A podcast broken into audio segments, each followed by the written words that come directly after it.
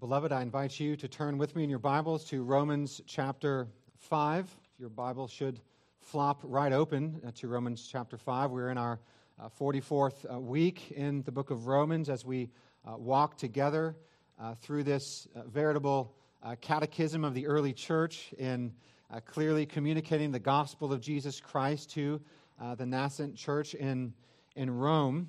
we'll look this morning uh, at v- verses 12 through 21. Uh, this is, I think, our fourth sermon on this section, and uh, we'll continue to unpack the riches of what God has to teach us here. Romans chapter 5, beginning in verse 12. Please stand with me for the reading of God's holy, inspired, inerrant, uh, efficacious, and authoritative word. Romans 5, and beginning in verse 12. Therefore, just as sin came into the world through one man, and death through sin, and so death spread to all men because all sinned. For sin indeed was in the world before the law was given. But sin is not counted where there is no law. Yet death reigned from Adam to Moses, even over those whose sinning was not like the transgression of Adam, who was a type of the one who was to come. But the free gift is not like the trespass.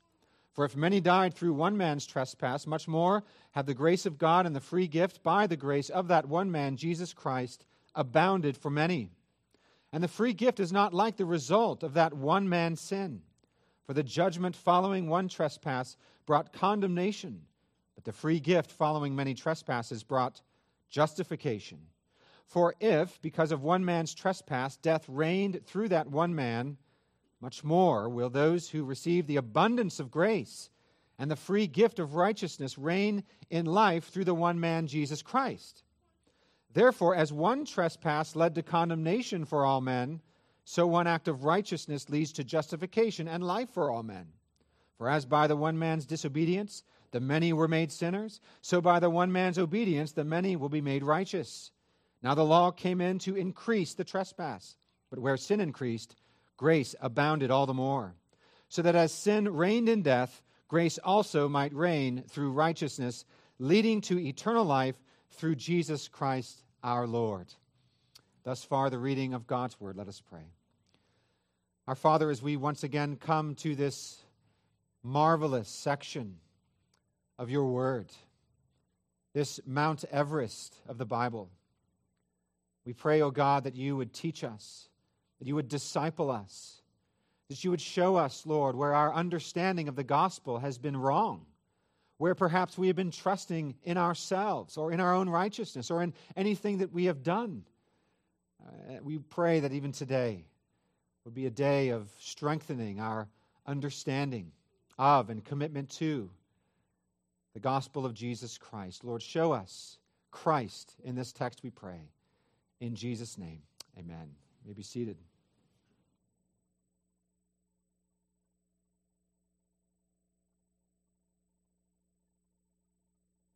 People are so concerned in our day, rightly so, about the state of our culture,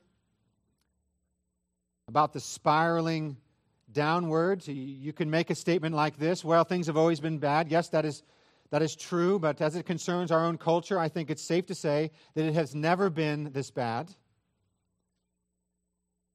If you've seen uh, the headlines, if you've heard the commentary, if you know what's going on in the world today, you know that there is a full fledged tsunami of a moral revolution that's taking place all around us. The sexual revolution, the social justice CRT revolution, a revolution that finds its roots in Romans chapter 1, verses 18 and following man exchanging the creator for the creature, man exchanging the truth of God for lies, man exchanging natural relations for what? The unnatural. It's what we see happening in the world today. And people are concerned because it is like a tsunami. It's coming to us through the education systems and institutions. It's coming to us through the entertainment world, through Hollywood. It's coming to us through the sports world. It seems that every uh, power structure, it's coming to us through the social media world and the news media, and, and on and on we could go. Every major, powerful, world shaping institution is not just wanting us to be open minded about it, but is coming with a strong hand to, to change our minds, Christians' minds, and the minds of our children. And rightly so, we should be sort of bowed up. You know, I, I played center forward for many years, and, and if there was a, a defender who walked up to me and put his cleat in the back of my calf in the first minute of the game, uh, I knew that I needed to sharpen my elbows a little bit in the most loving Christian way. You know when you need to protect your, your family, and you know when, when these things are being pushed on us, and there's an aggressiveness about it, which we've never seen uh, before.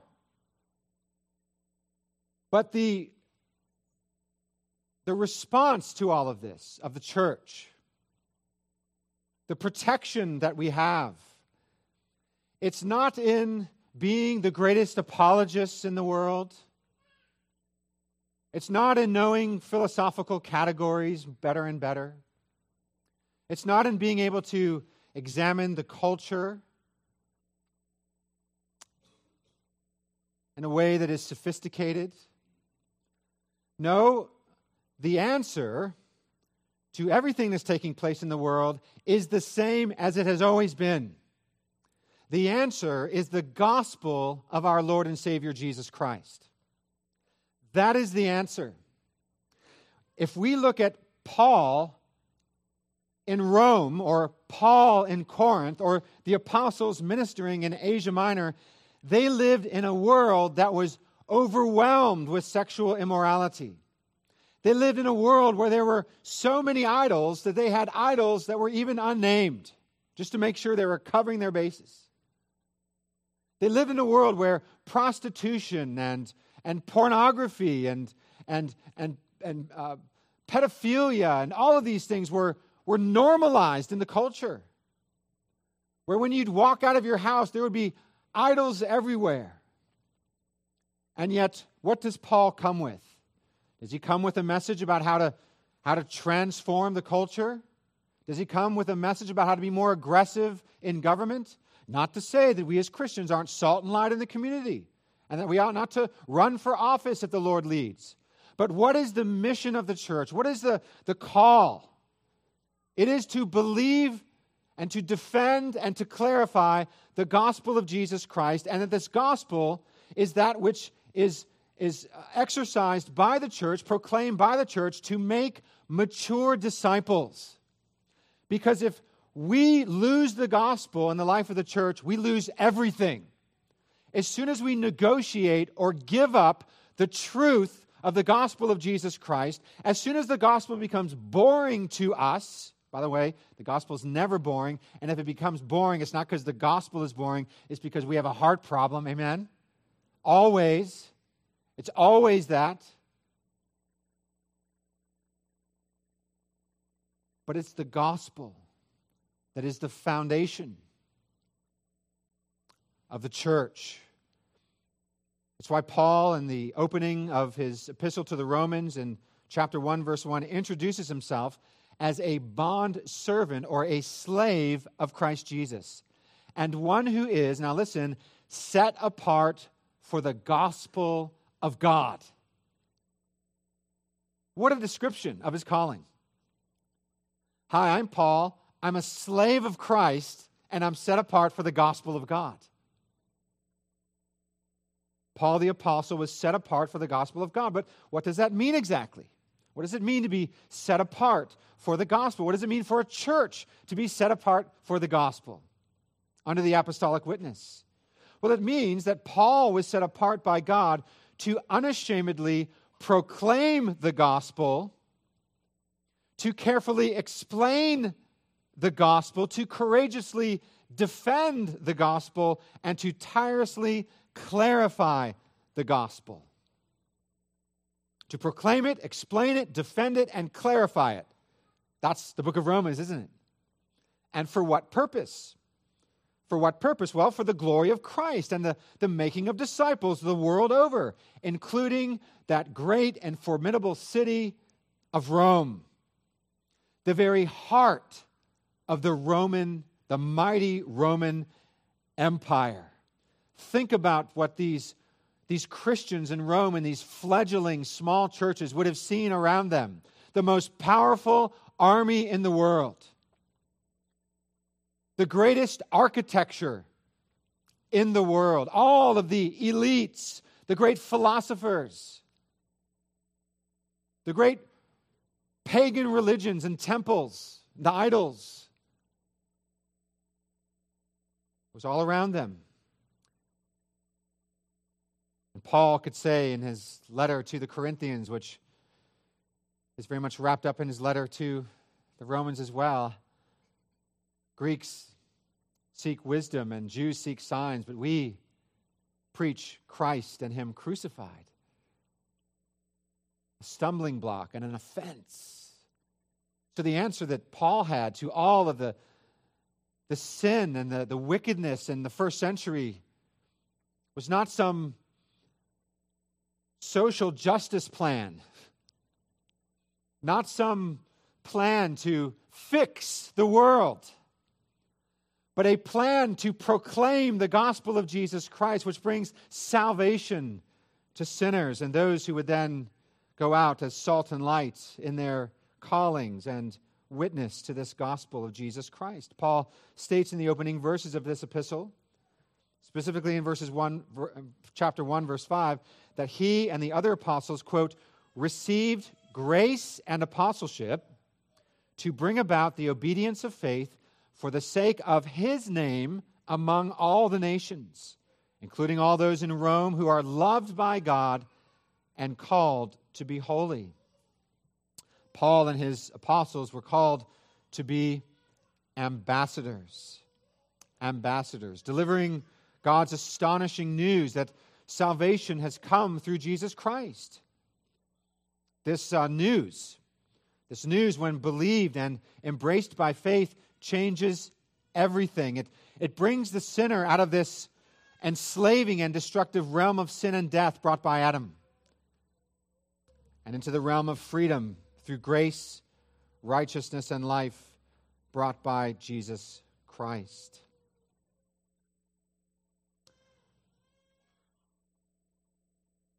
So Paul was not ashamed of the gospel. Paul was not ashamed of the gospel. Why is that? Because the gospel is the operative power of God unto salvation for everyone who believes. Please get this. Please get this. Whether you are on a college campus or you are in the workplace or you are in your home raising children, please get this. The gospel is the operative power of God unto salvation for everyone who believes. What does this mean? It means that when the gospel is preached and taught and explained and defended and clarified, then God's saving power is unleashed and applied by the Holy Spirit. And what happens when God's saving power is unleashed and applied by the Holy Spirit? Sinners are saved. Sinners are gathered into the church. Sinners are sanctified by the work of the Spirit and the means of grace, and one day they will be glorified. This is what God does through the gospel, and no words of ours and no action plan of ours can ever bring this about. This solely comes through the proclamation of the gospel of Jesus Christ, which is the power of God unto salvation for those who believe. Amen? That is huge. And we do not understand Romans unless we understand that. Romans 1:16 again says that the gospel is look at Romans 1:16 with me. It is the power of God what is the power of God? The gospel. What is the gospel? The power of God unto salvation.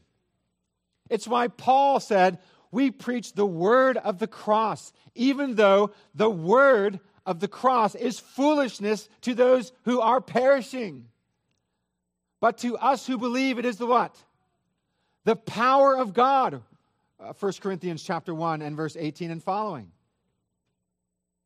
The word of the cross is foolishness to those who are perishing, but to us who believe, it is the power of God. It is the power of God unto salvation, Paul writes, for in it, the gospel, the saving righteousness of God is revealed from faith for faith, as it is written, the righteous or just shall live by faith. Aren't you glad that the Apostle Paul didn't spend all his time in the book of Romans telling you stories about his new puppy or his family vacation or all of his troubles. There is so much therapy and storytelling, self therapy going on in pulpits today. And what God's people need in the church is not the pastor and his words, they need Christ and his word. More than anything else in the world, what we need is the gospel because it is the power of God unto salvation, for in it the righteousness of God is revealed to us. What righteousness, Pastor? Glad you asked. The righteousness of God revealed in Christ Jesus, who is our righteousness, who is our sanctification, and who is our, our redemption.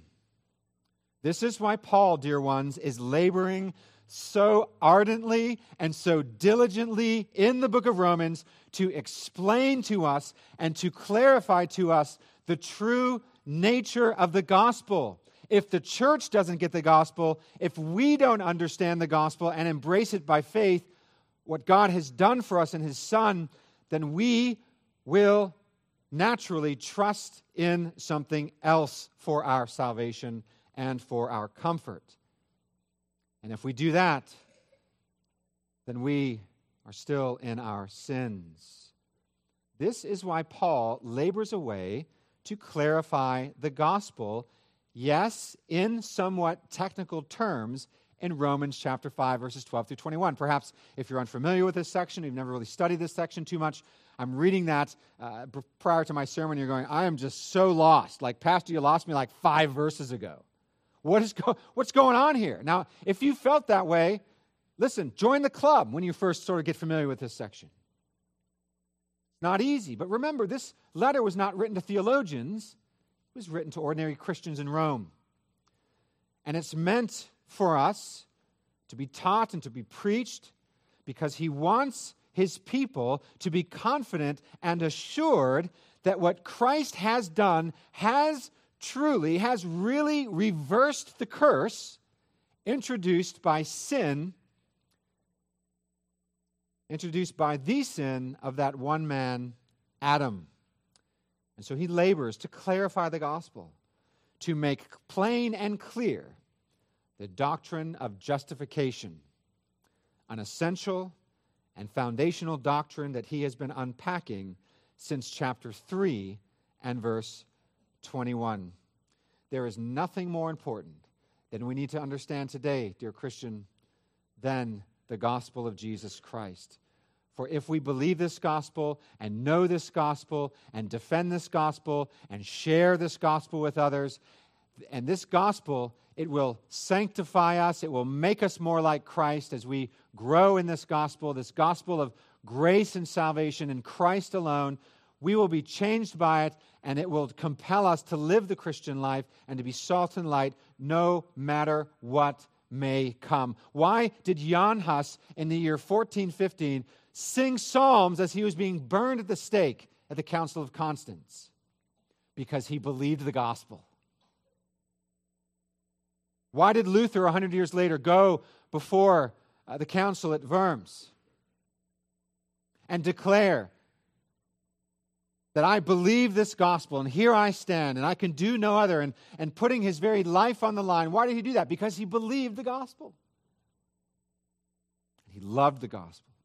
And so Paul continues to unpack this. And we've been in this section now for several weeks, and so we've covered a lot of the themes running throughout this. But I want to talk this morning and bring out, uh, talk about and bring out this, this clarity, this gospel clarity that comes through contrast, through this free gift language, through this grace abounding language, this superlative language, and then finally looking at a gospel focus for the Christian life. So, so here are your points if you are taking notes. The gospel clarified through contrast, the gospel clarified as a free gift, the gospel clarified as grace abounding, and then the gospel focus of the Christian life. First of all, the gospel clarified through contrast. Beloved, over the past couple of weeks, we've learned that Adam, the first man, was not representing only himself in the Garden of Eden. He was representing all of humanity. Indeed, God entered into a covenant relationship with humanity through the one man, Adam, which God has the right to do because he is the sovereign God. And he entered into a covenant relationship with Adam and all of us in him. And he told Adam, whom he created in his own image and with original righteousness, that he has all that he needs, that he may eat of any tree of the garden, but he may not eat of this one tree of the knowledge of good and evil. If you eat of that tree, God told Adam, you will surely die. And not just you, but all of your posterity. Now, if you obey, and during this mysterious probationary period, you obey me, then you and your posterity will live forever in the garden paradise. But if you disobey, the wages of sin is what? Is death. And we know what happens.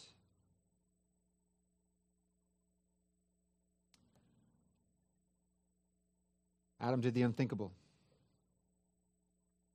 He ate the forbidden fruit.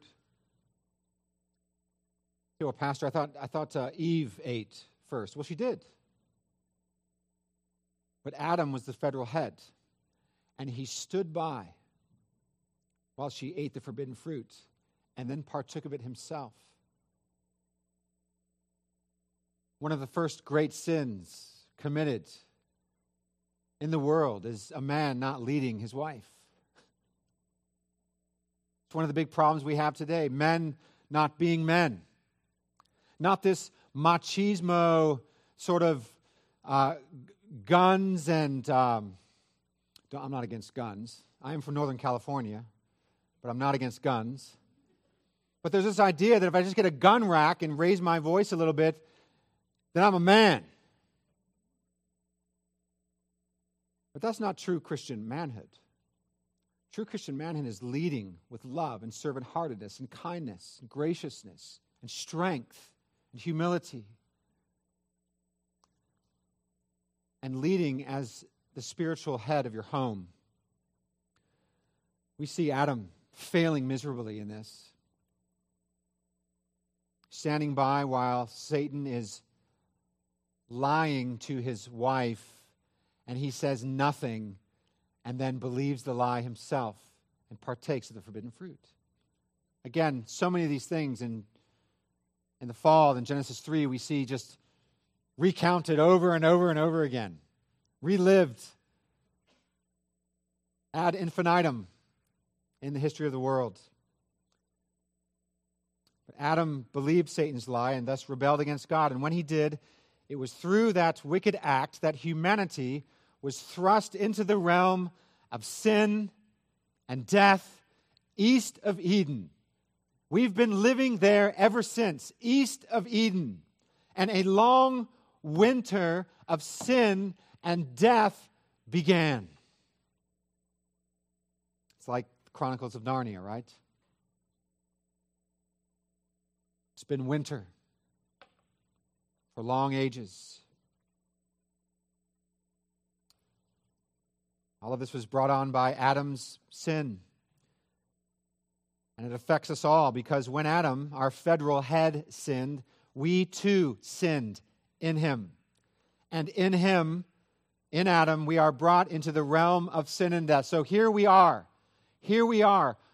We are naturally born into this world, into the realm of sin and death, in bondage to sin, in bondage to our own sinful flesh, and in bondage to the world, and in bondage to Satan. We are in bondage, and we stand before God condemned and under his judgment. That is where we stand in Adam, in the tree of Adam, that tree that is dead in transgressions and sins. And we are a branch in that tree, and we are putrefying, and we stand before God with our mouths shut, with the law condemning us. Whatever we do, whatever we say, whatever we've tried to do to please God, it never measures up to God's standard, and we stand before him condemned in Adam, in the realm or sphere of sin and death. Isn't this what Paul has been saying over and over and over again in verses 12 through 21? In fact, five times he makes reference to this in these, in these verses. If you were an English professor and someone wrote like this and repeated themselves this many times, you'd say, let's maybe repeat yourself once, maybe twice but not five times. It's a bit repetitive. But this is God's divinely inspired word to the Apostle Paul. God is trying to get our attention here, dear ones. And look what he says. Look down at your text, verse 12.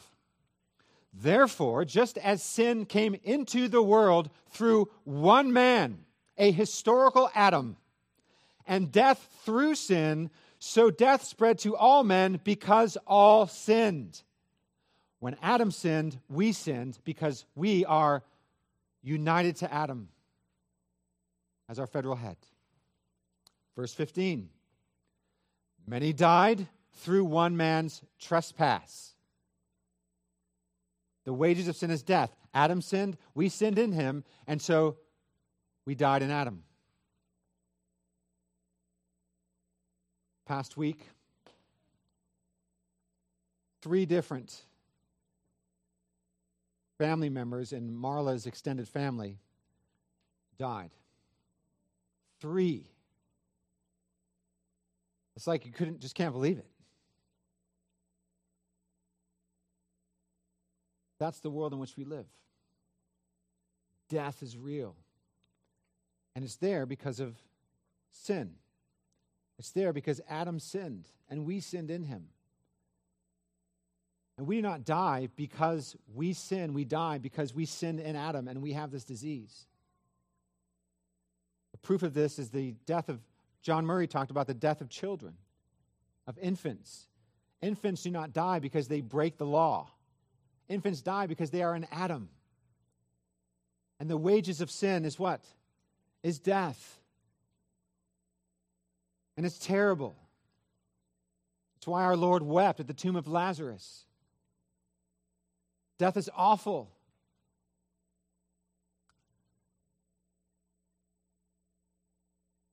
Verse 12, verse 15, verse 17.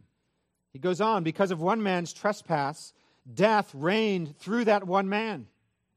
And in case you didn't get it the first three times, verse 18, one trespass led to condemnation for all men. And then verse 19 by the one man's disobedience, the many were made or rendered sinners.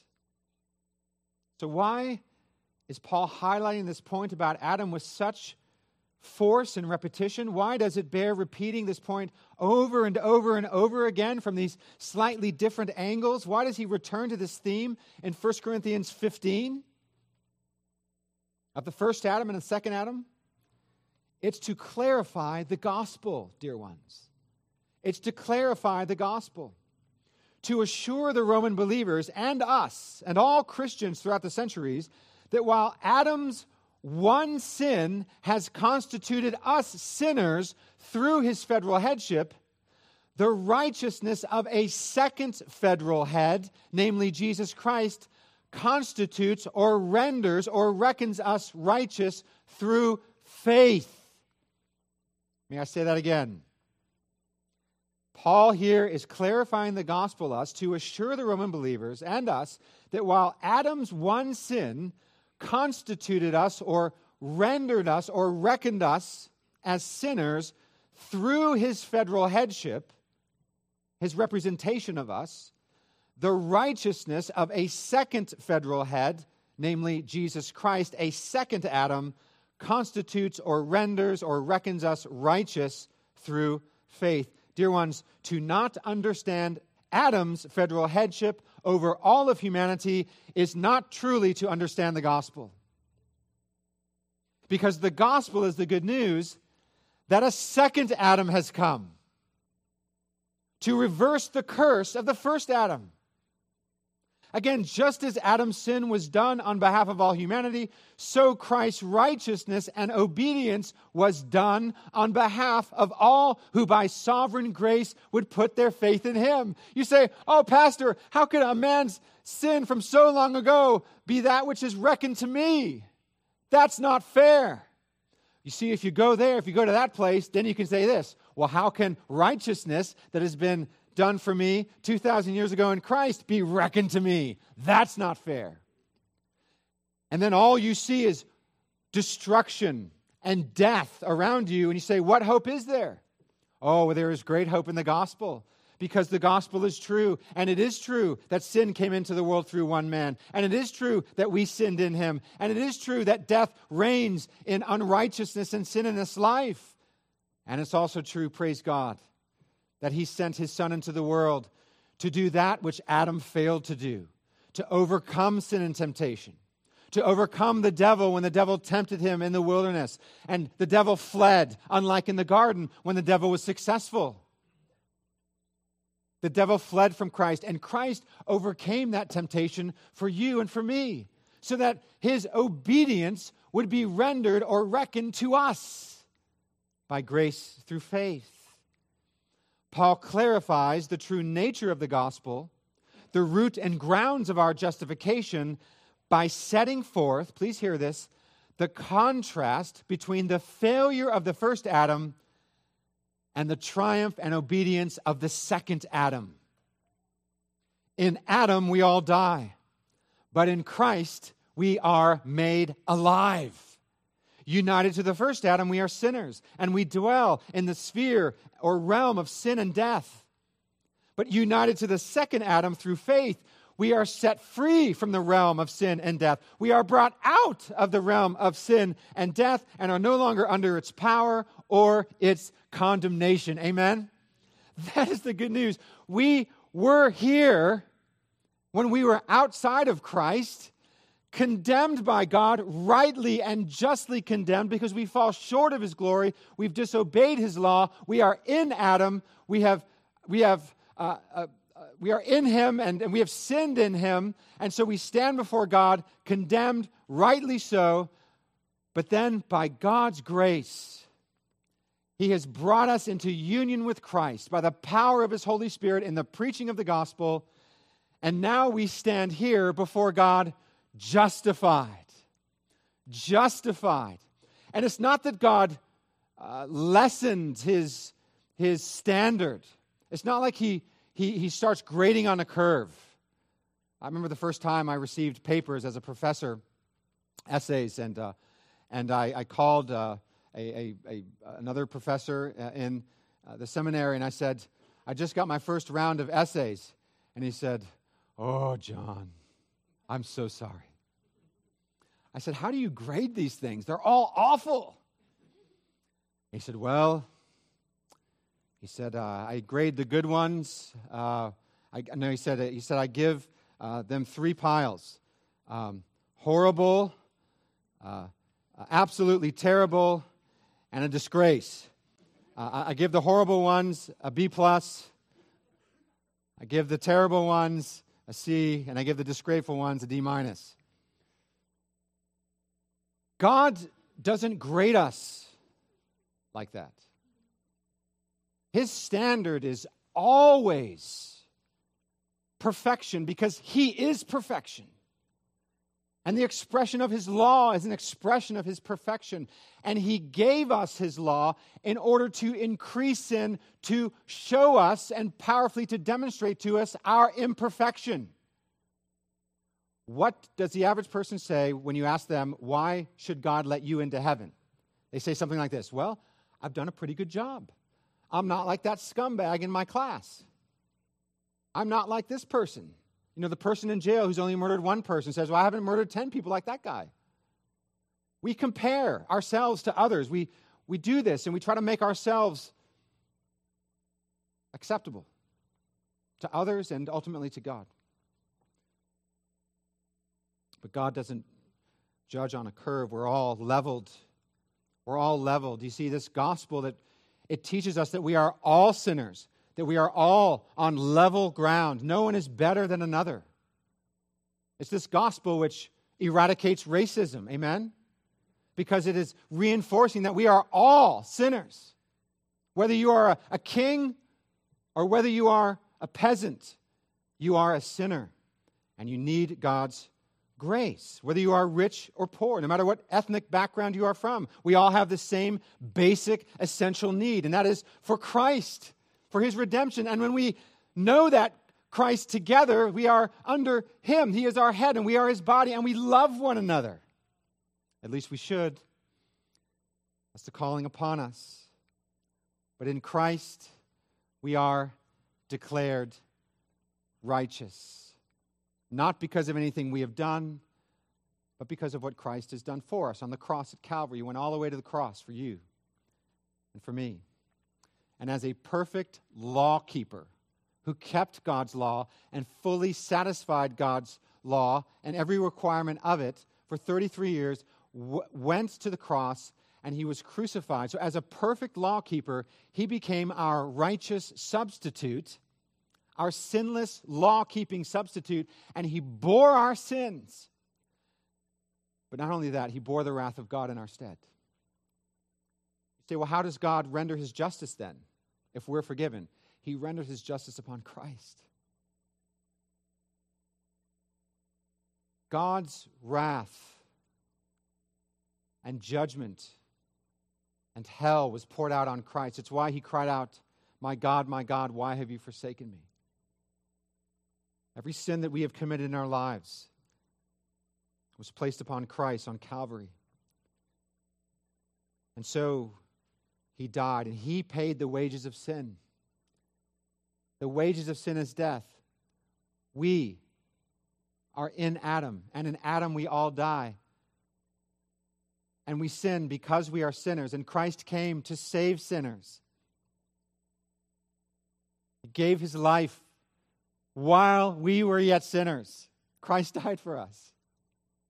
Every sinful thought, every evil deed, every thing that you should have done that you didn't do, every word that you should have said that you didn't say, Christ died for those sins. And not only that, he did everything perfectly that you and I failed to do. We receive Christ's forgiveness and Christ's righteousness imputed to us, and so we stand before God now justified.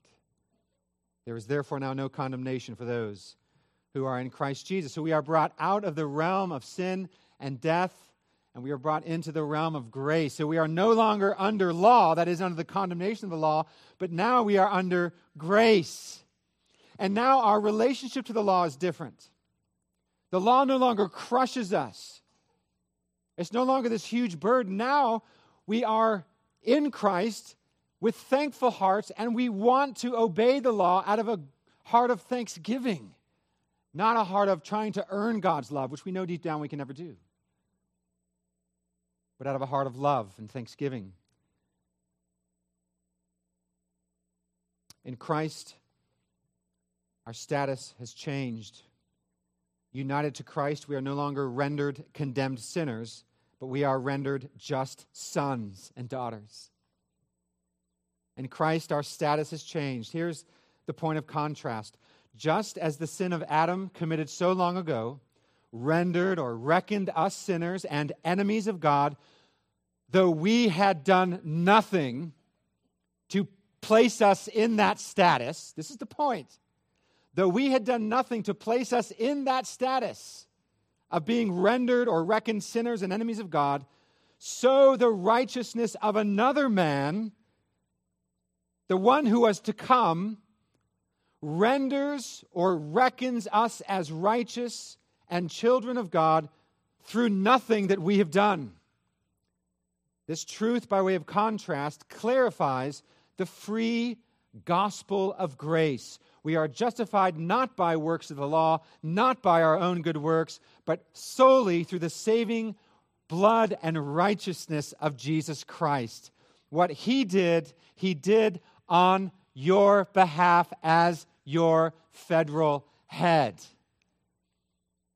If you don't get that, and you think that your salvation is all about walking down an aisle and praying a prayer or living in a certain way or being a member of a certain church or, or being part of a certain club or having a certain set of parents or, or, or having a denominational name before uh, your church, then you are trusting in that which will ultimately be your undoing.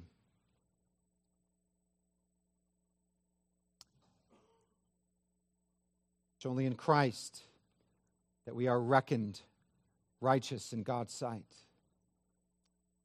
Look with me at verses 18 and 19. Therefore, as one trespass led to condemnation for all men, so one act of righteousness leads to justification and life for all men. For as by the one man's disobedience, the many were, it says made there in your ESV, but that, that word really means rendered or reckoned. For by the one man's disobedience, the many were made or rendered or reckoned sinners.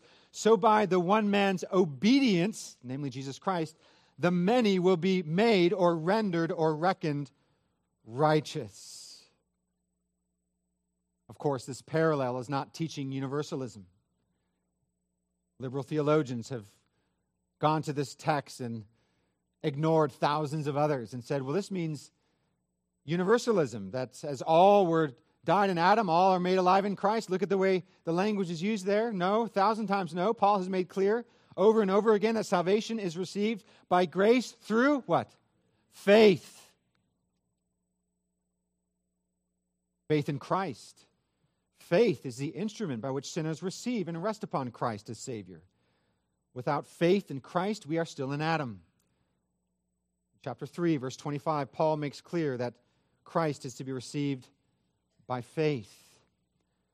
So Paul clarifies the gospel through contrasting Adam and Christ. And Adam was a type of the one to come, it says in verse 14, because he was a federal head. Jesus was a federal head like Adam. But unlike Adam, Christ did not fail. Unlike Adam, and unlike we who were born in Adam, he did not sin. He never sinned. Again, verse 19 Disobedience is the way Adam is characterized, and obedience is what we see related to Christ. And this brings us to our second heading the gospel clarified as a free gift. The gospel clarified as a free gift. March and April are busy birthday months in the Payne household. Lots of birthdays. Uh, Mary Hannah and I have March birthdays, and Marla's a birthday was yesterday, actually. And of course, when someone has a birthday, they receive gifts. Everybody wants birthday gifts. They don't earn those gifts. I don't know of any parents that say, You want your birthday gifts? Well, then you need to go out and mow the lawn. You want your birthday gifts? Take out the garbage at least 10 times, and then you'll get your birthday gifts. Now, we might say that. Some might say that.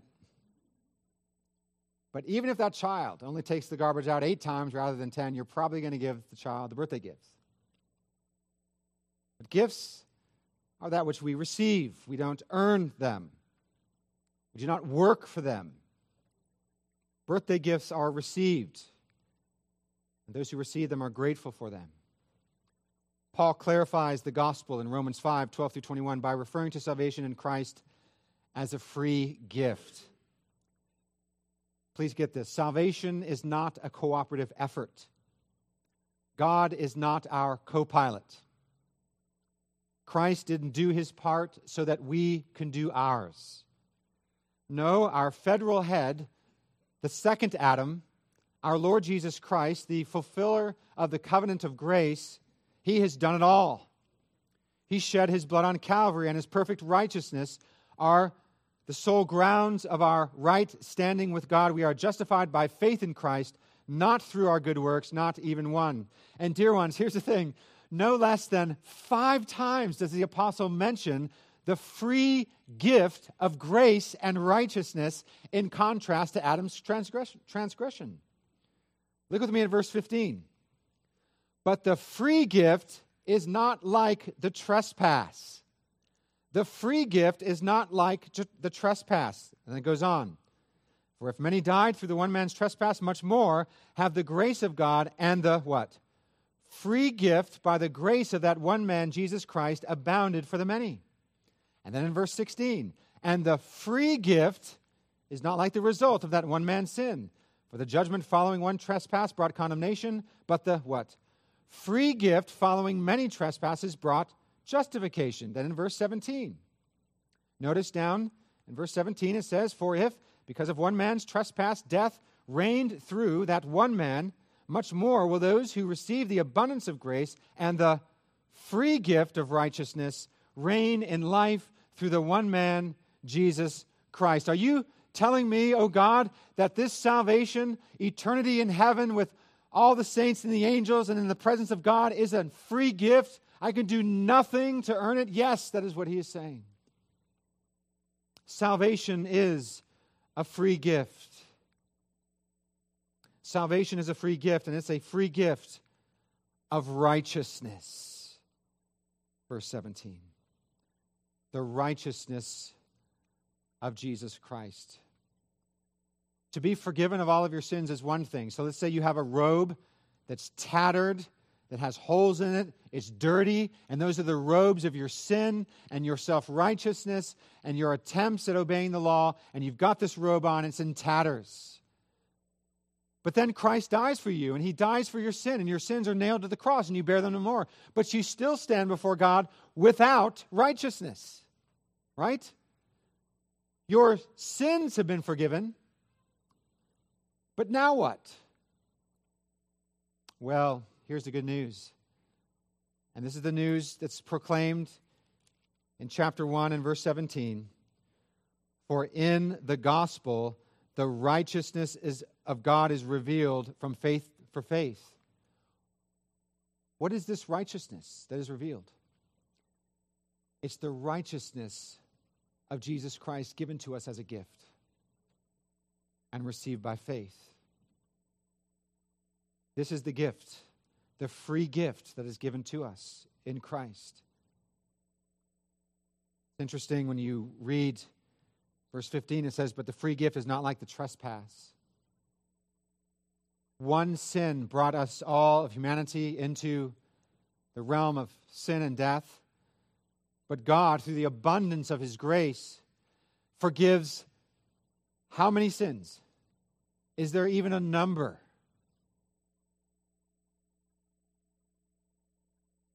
His grace is so abundant that while one sin, that one trespass, brought all men into condemnation, so the lavishness and abundance of God's grace has forgiven the many sins. The, the one sin was a, a careless and a selfish act and yet, the free gift is an act of submission on the part of Christ to fulfill his Father's will and to save us from our sins.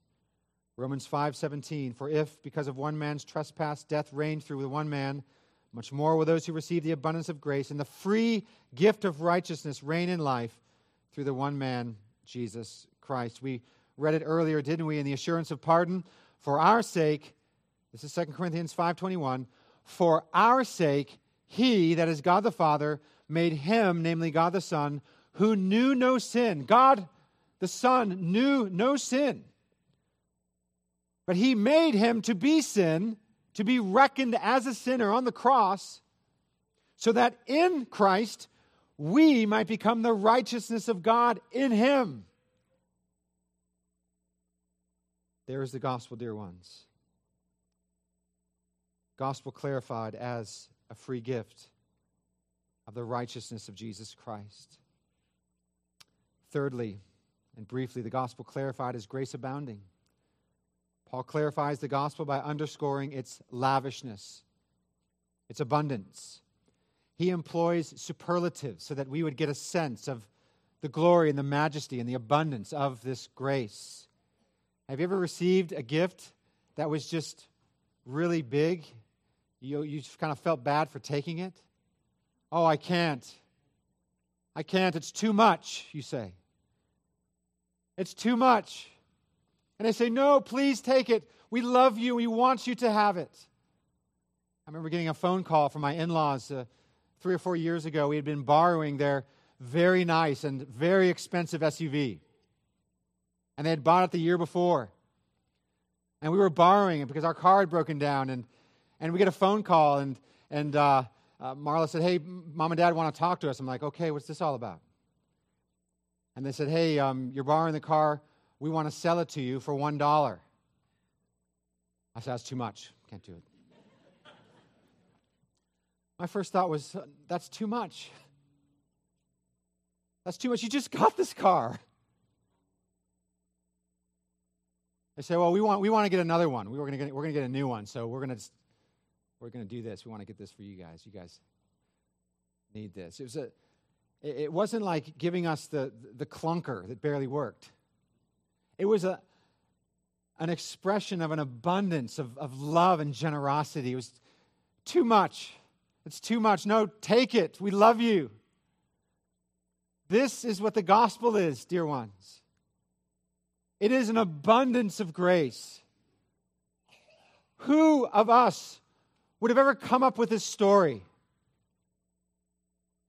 If God the Father were to come to us and, and say, I just, Eh, let's just say for the sake of argument, God is like one of the Greek gods, he doesn't know everything. And he says, You know, I just don't know how, how, how it can be done. You know, you're, you, you've, you've done this and you're, you're all sinners and, and, and it's chaos and I, I must bring judgment against you. I just don't know of a way to save you. And you say something like this I have an idea. I have an idea, Father. How about you give your son? How about you give the son of your love to be crucified on the cross for sinners to spit on him and whip him and, and to put a crown of thorns on him? That, that's, that's what you should do to save us who are your enemies.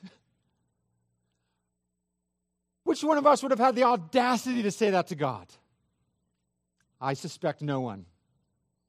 We wouldn't even be smart enough to come up with that plan, much less to have the audacity to, to say to God, Give your son for me. But this is what God has done.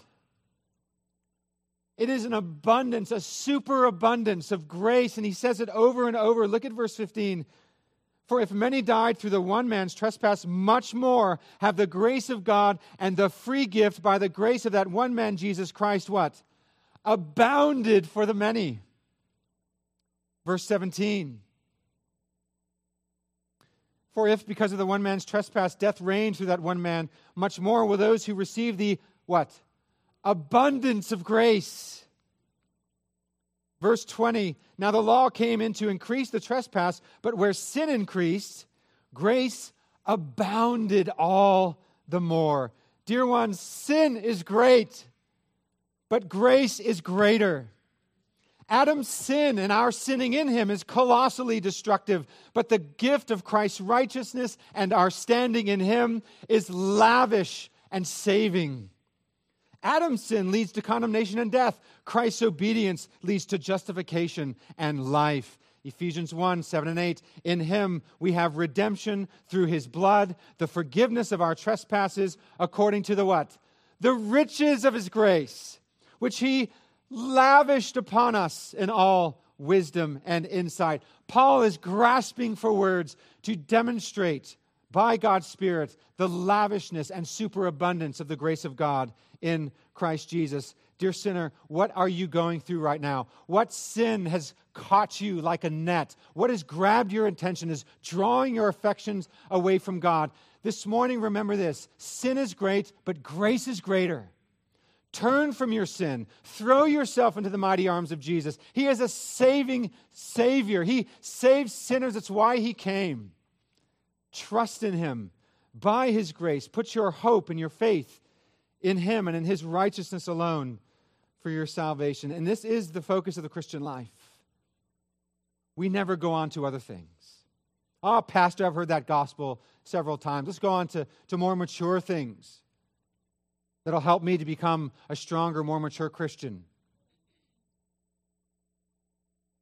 This gospel is preached every Lord's Day because it is where we become mature Christians.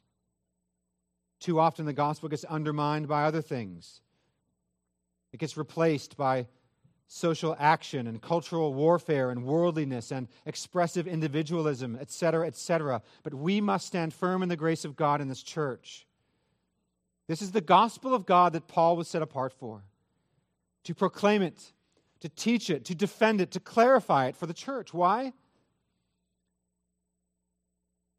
For the glory of Christ in the nations, starting right here in Mount Pleasant, South Carolina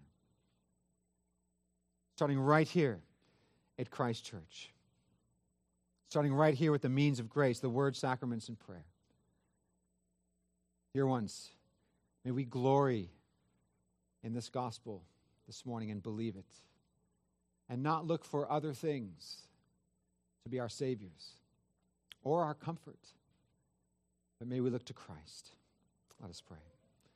Father, we thank you for the blood and righteousness of Jesus Christ. He alone is our salvation, and we glory and boast in nothing else but Christ and Him crucified and risen. We boast in nothing else but the blood and righteousness of Jesus Christ. And Lord, it is there in our boasting in Christ, in our clinging to Him, even as He clings to us and will never let us go. It is there, Lord, that we find our hope in the midst of our trials, our joy in the midst of our suffering. It is there that we are able to carry on in the midst of this broken and corrupt and thorn infested world as we make our way as pilgrims in the strength and power of the Holy Spirit and through the means of grace on our way to the promised land. We thank you, Lord, that through these means, eternity is breaking into time and you are empowering your people to walk by faith